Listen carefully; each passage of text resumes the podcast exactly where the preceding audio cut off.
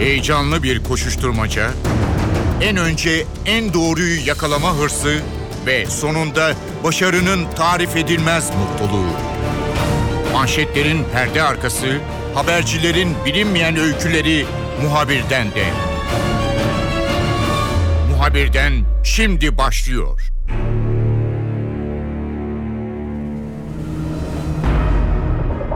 Muhabirden de bu hafta konumuz çocuk gelinler olacak. NTV muhabiri Burcu Aydın da önemli bir dosyayı hazırladı. Çocuk gelinler dramatik bir olay sonrasında Türkiye'nin gündemine gelmiş gibi gözüküyor. 14 yaşındaki Kader'in dramı bütün gazetelere yansıdı. Ancak NTV konuyu daha önce gündemine almıştı. Ve daha sonra da Kader yaşam nitrinde bu konu biraz daha ön plana çıktı. Gündemdeki yerini biraz daha yükseltti. Çok küçük yaşta evlendirmeler özellikle doğuda bir gelenek haline gelmiş gibi sadece doğuya mahsus bir durum değil. E, Türkiye'nin her tarafında küçük yaşta evlilik söz konusu. Uzmanlar bunun aslında bir suç olduğunu savunuyor. Olayın kültürel ve sosyal boyutları da var. Burcu'nun hazırladığı dosyada bütün boyutlarını görmek mümkündü. Burcu bizimle olacak, notlarını bizimle paylaşacak. Muhabirden başlıyor, ben Kemal Yurteri.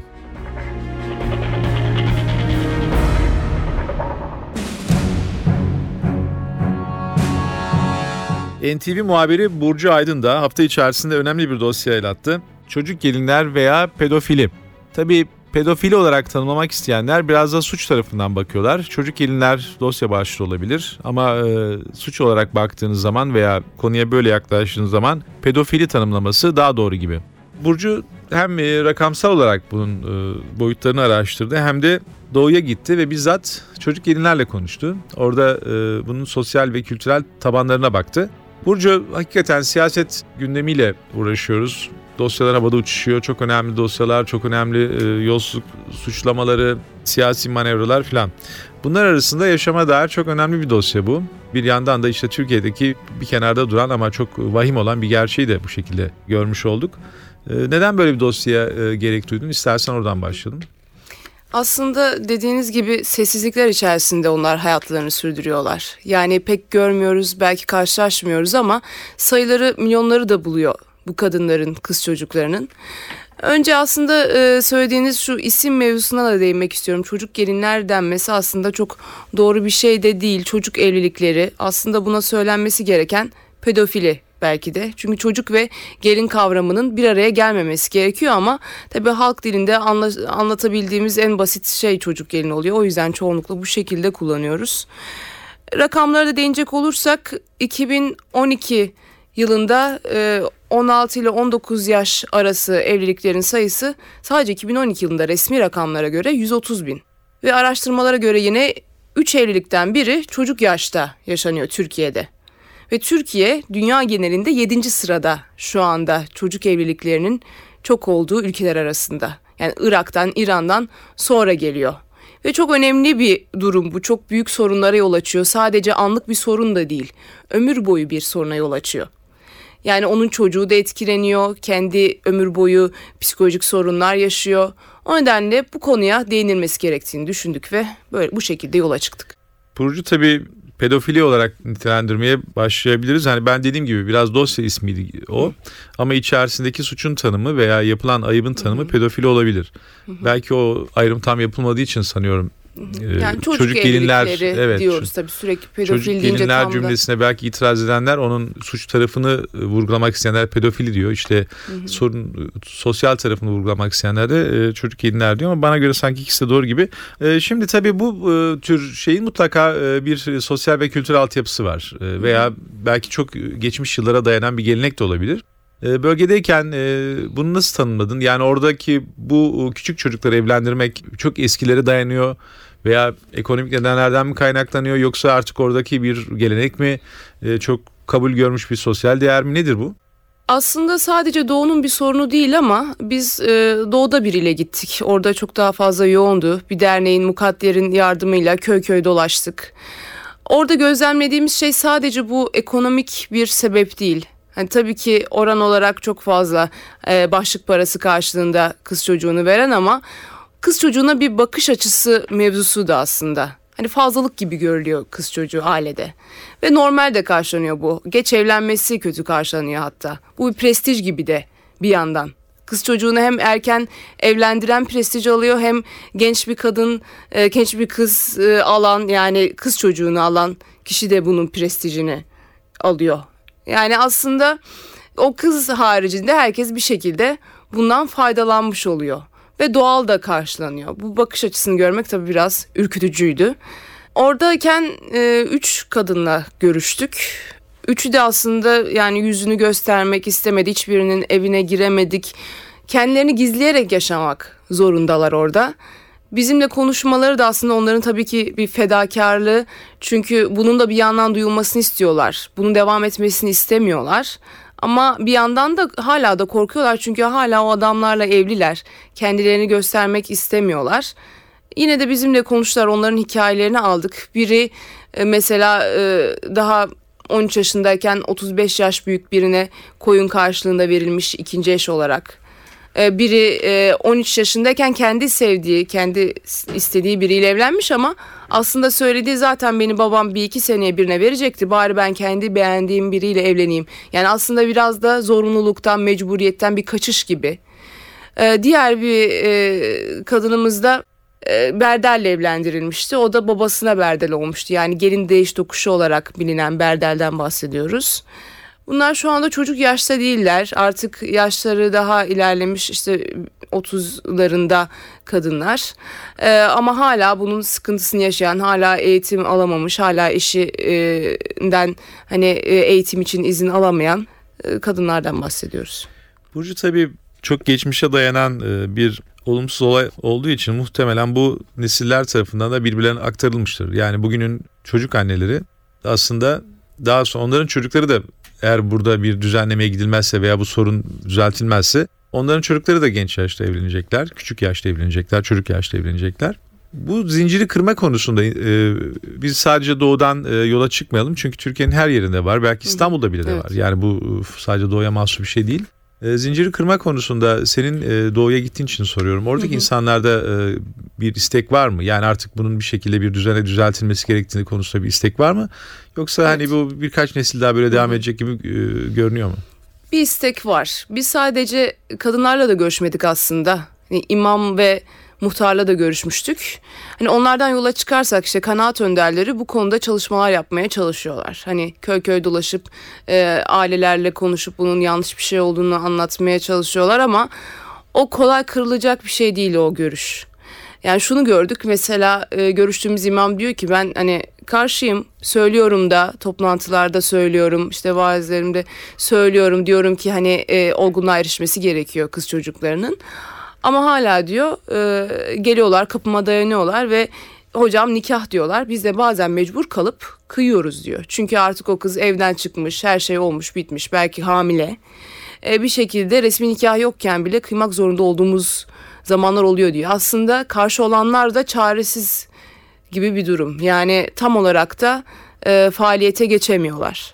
E, muhtar da o da e, faaliyetler yürütüyor ama kendisi de mesela bunun bir mağduru. O da bir çocuk damat. E, 15 yaşında evlendirilmiş. Askere gittiğinde iki çocuğu var. Aslında bu sadece e, bu, bu örnekten de görüyoruz ki aslında sadece kız çocuklarının sorunu değil. Erkeklerin de sorunu bu topraklarda.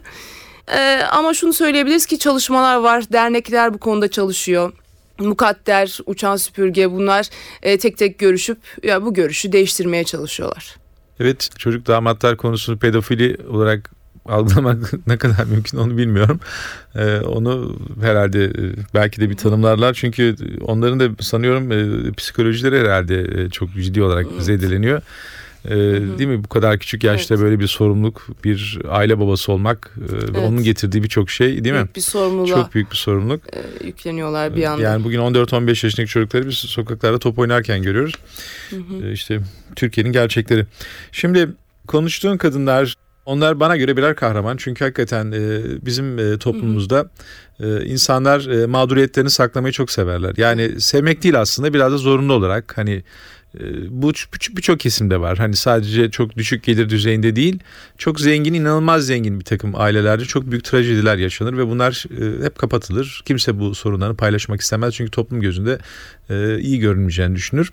Bir de e, tabii sana konuşan insanlar daha e, kırsal kesimdeki insanlar e, bunların çok çok daha ketum ve sorunlarını kapatma konusunda çok daha büyük gayret sarf ettiğini biz biliyoruz. Yani anlatılmaz. Ama bu insanlar sorunları anlatıyorlar. Yani evli olmalarına rağmen kendi bulundukları toplum içerisinde düzenlerini sürdürmelerine rağmen anlatıyorlar ki sorun gündeme gelsin diye büyük bir fedakarlık yapıyorlar. Bana göre evet, kahramanlık kesinlikle. da yapıyorlar. Onlarla görüşürken neler hissettin? Yani bu dertlerini anlatırken, aktarırken amaçları neydi? Beklentileri nelerdir? Seslerini duyurmaya çalışırken mutlaka bir beklentileri de var. Ne istiyorlar? Aslında kendi hayatlarından şu anda vazgeçmiş gibiler gözlemlediğim kadarıyla. Çünkü hani onlar için olan olmuş artık bundan sonra yapabileceğim bir şey yok. Kendi adıma yapabileceğim bir şey yok diyorlar ama gelecek nesil adına aslında yapabilecekleri bir şey var. Onlar da bunu yaptı. Kendiyle hikayelerini anlatarak başkalarının da başına bu gelmesin diye bunları anlattılar. Ee, ben de dinlerken tabii yani kötü hissetmemek elde değil. Anlattıkları öyküler çok e, içler acısıydı ve hala da bunun yaşandığını bilmek de içler acısı. Hani şu anda e, baktığımızda diyoruz ki e, hani çevremizde belki öyle birisi yok ama bir yerde, bir köyde, bir kasabada, belki şehrin ortasında bu şekilde e, yaşayan insanlar var. E, mesela en çok beni etkileyen hani anlattıkları şeylerden biri çocuklarıyla alakalı. Yani çocuk yaşta çocuk sahibi oldukları için o yaşta farkında bile değiller çocukları olduğunun. Yani gidebiliyor dışarıya gidiyor çocuğu evde bırakıyor sonradan hatırlıyor çocuğun olduğunu eve gidiyor ya da e, şu da büyük bir problem çocuk yaşta evlendikleri için bu bir yasa dışı bir şey ve aileleri onları hastaneye bile götürmüyor. Yani çünkü e, bu durumda yasal süreç içerisine girecekler. Mesela ikizleri e, ölüyor e, kötü durumda ama hastaneye gidemiyor. Evde doğurmak zorunda kalıyor. Ya bu dinlediğimiz öyküler biz şehirdeki e, kadınlar e, pimpirikliyiz mesela aman hemen işte doktora gidelim şöyle böyle ama e, bu şekilde yaşayan kişileri de görmek üzücüydü benim adıma. Burcu tabii bunu takip eden dernekler de var. Gündeme getirenler de var, takipçisi olanlar da var. Onların e, çalışmaların e, ne üzerine yoğunlaşıyor? Yani bunun bir suç olarak tanımlanması, yani bir pedofili olarak algılanması ve ceza yasalarında e, yer etmesi konusunda mı yoksa bunun bir sosyal sorun olarak e, algılanıp önce e, o sorunun giderilmesi ve sonra suç tarafının tanımlanması konusunda mı gayretleri var ve hükümette temasları nasıl gidiyor onların? Var mı böyle bir hükümette yasa çıkartma konusunda mecliste veya siyasi partilere temasları? Aslında bahsettiğin iki konuyla da ilgileniyorlar. Hem sosyal tarafı hem hukuki tarafıyla. Yerelde çalışan dernek de var. Ee, daha geniş kapsamda çalışan da var. Biz yerelde çalışanla beraber gezdik köy köy mukadderle. Ama uçan süpürge daha e, geniş e, bütün illerde çalışma yürütüyor. Ee, en çok e, yaptıkları bireylerle görüşerek bunu çözmeye çalışmak. Çünkü sadece bir yasa çıkararak bu fikirler değişmiyor. Teker teker yani köy köy dolaşıyorlar. E, muhtarlarla, kanaat önderleriyle onlarla hatta toplantı yapıp bunun yanlış bir şey olduğunu anlatıyorlar. Yani bilinçlendirme yönünde çalışmaları var. Onun dışında tabii e, bazı istekleri de var. Bu eğitim yaşı e, yani eğitim daha uzun süre olsun zorunlu eğitim 18 yaşına kadar olsun diyorlar. Onun dışında evlenme yaşı Türkiye'de resmi olarak mesela 16 yaşında biri mahkeme kararı ile evlenebiliyor. 17 yaşında hiçbir mahkeme kararı gerekmeden ebeveyn izniyle evlenebiliyor. Bunun da 18'e çekilmesini istiyorlar. E, bu şekilde e, talepleri var ama e, tam olarak seslerini e, duyuramadıkları da görüşündeler. Çünkü tam bir adım atılmış da değil. Yani bazı eksiklikler var aslında onlardan da bahsetmek istiyorum ben. Dediğim gibi yine 18 e, yaşına işte çekilmesi. Yani çocuk hakları sözleşmesine göre 18 yaşına kadar olan her birey çocuk ve korunması gerekiyor. E, bu durumda 18 yaşın altındaki resmi olarak evlenme bile e, doğru bir şey yani çocuk hakları sözleşmesine aykırı olmuş oluyor bu durumda. Onun dışında en çok aslında yerelde de gözlemlediğimiz o doğu bölgesinde de resmi nikah haricinde imam nikahına öncelik veriliyor. Yani resmi nikahın olması onlar için çok önemli. İmam nikahı olmasını istiyorlar ve bu şekilde bu kadar sayı büyükse bu kadar sayıda da imam var demek ki bu nikah kıyan. Yani daha çok fahri imamlar yani diyanete bağlı olmayan imamlar nikah kıyıyorlar ama soruşturma açıldığında imam e, bu soruşturma kapsamında olmuyor genelde. Yani bu nikah kıyan kim diye onun hakkında bir soruşturma genelde açılmıyor. Bu da ayrı bir eksiklik. En önemli eksikliklerden biri de kızların tespitinde, kız çocuklarının tespitinde. Yani gördüğünüz gibi son olayda da kader, öldüğü zaman ortaya çıktı. Onun dışında hastaneye çocuklar hastaneye gittiği zaman ortaya çıkıyor. Hamile kalıp da mecburen hastaneye gittiyse tespit ediliyor.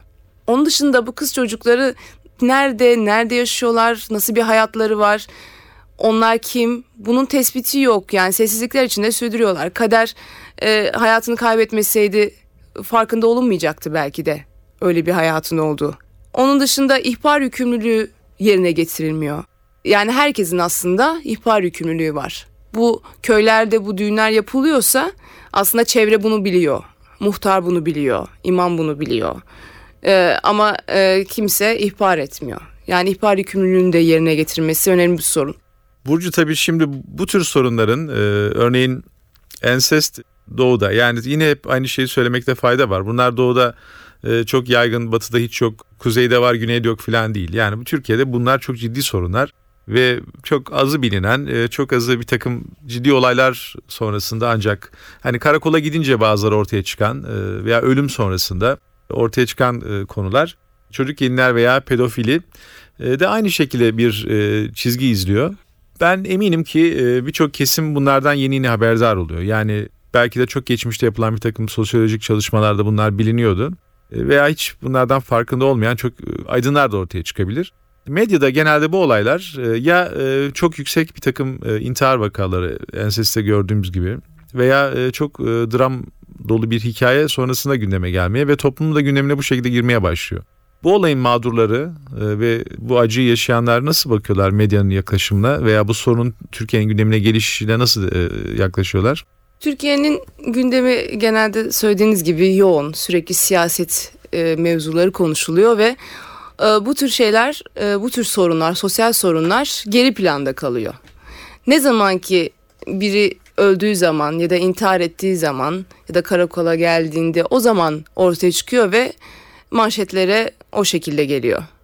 E, bu konuda tabii ki şikayetleri var. Neden sadece acı bir olay olduğunda bunu konuşuyoruz da onun dışında niye konuşulmuyor? Çünkü bu büyük bir olay, büyük bir sorun zaten.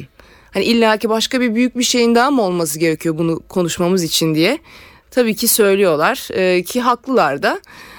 E, biz aslında mesela bunun farkında olarak bu programı hazırlamıştık. Ee, yani son e, olayla alakası da e, yoktu. O şekilde duyarlılık göstererek hazırladık ama tabii her zaman böyle olmuyor. Manşetlere arada bir bir olay olduğunda yansıyor ve konuşuluyor. Sonra tekrar hiçbir şey olmamış gibi e, hayatımıza e, devam ediyoruz ve aslında çok da farkında değiliz belki de vatandaşlar olarak. Yani bu çok uzakta bir şeymiş gibi geliyor bize. Aa işte Siirt'te böyle bir şey olmuş ama gerçekmiş gibi de gel sanki böyle bir hikayeymiş gibi geliyor. Bunların gerçek olduğunun farkına varılması çok önemli aslında. Şöyle bir şey var. Medyanın e, haberleri ele alış biçimi konusunda bir takım kesimler bunun bir filmleştirdiğini veya hı hı. böyle bir mizansenvari bir hava kattığından dolayı e, evet. gerçekleri e, saptırdığını veya gerçeğinden biraz uzaklaştığını savunan kesimler de var. Biraz sanırım onu demeye çalışıyoruz. Yani bir evet. şeyin haber olması hı hı. işte e, en son kaderde rakamsal küçük yaşta anne oldu işte küçük yaşta bir çocuğunu kaybetti sonra küçük yaşta öldürüldü. Yani sanki bir film konusuymuş gibi biraz da baya bir şeyden uzaklaşıyor ama korkunç bir tabii evet. trajedi. Bu tür olayların engellenmesi konusunda örneğin e, bölgedeki e, dediğim gibi Türkiye'nin her tarafında bunlar yaşanabilir. Ama doğudaki e, üniversitelerin çok ciddi bir çalışması var mı? Yani onlar bir takım saha çalışmaları yapıyorlar mı veya çözüm önerileri ortaya koyuyorlar mı? Tabii bazı üniversitelerde akademisyenler bu konuda çalışıyor. Özellikle hani doğudan bahsedersek Dicle Üniversitesi'nde de e, var mesela böyle çalışmalar. E, sosyologlar, psikologlar bu konuda e, araştırmalar yapıyorlar. Onlar da birebir o kişilerle e, görüşüyorlar ve e, bunu e, sunuyorlar. Aslında yani çalışma var ama e, tam olarak e, neden bitmiyor? E, o da yani ayrı bir sorun. Aslında devlet olarak biraz herhalde el atmak gerekiyor. Çünkü tek başına derneklerin, akademisyenlerin yapabileceği bir şey değil.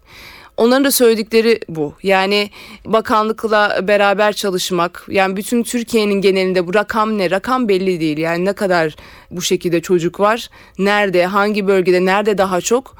Belirsiz. O nedenle aslında onların da beklediği Aile ve Sosyal Politikalar Bakanlığı'nın da onlarla birlikte çalışması ve e, ortaya daha net bir şeylerin çıkması. Burcu çok teşekkürler. Ee, yoğun bir gündemi takip ediyorsun. Önemli bir dosyayı hazırladın. NTV Radyo'da zaman ayırdın. Kolay gelsin. Ben de çok teşekkür ediyorum bu konuya yer verdiğiniz için.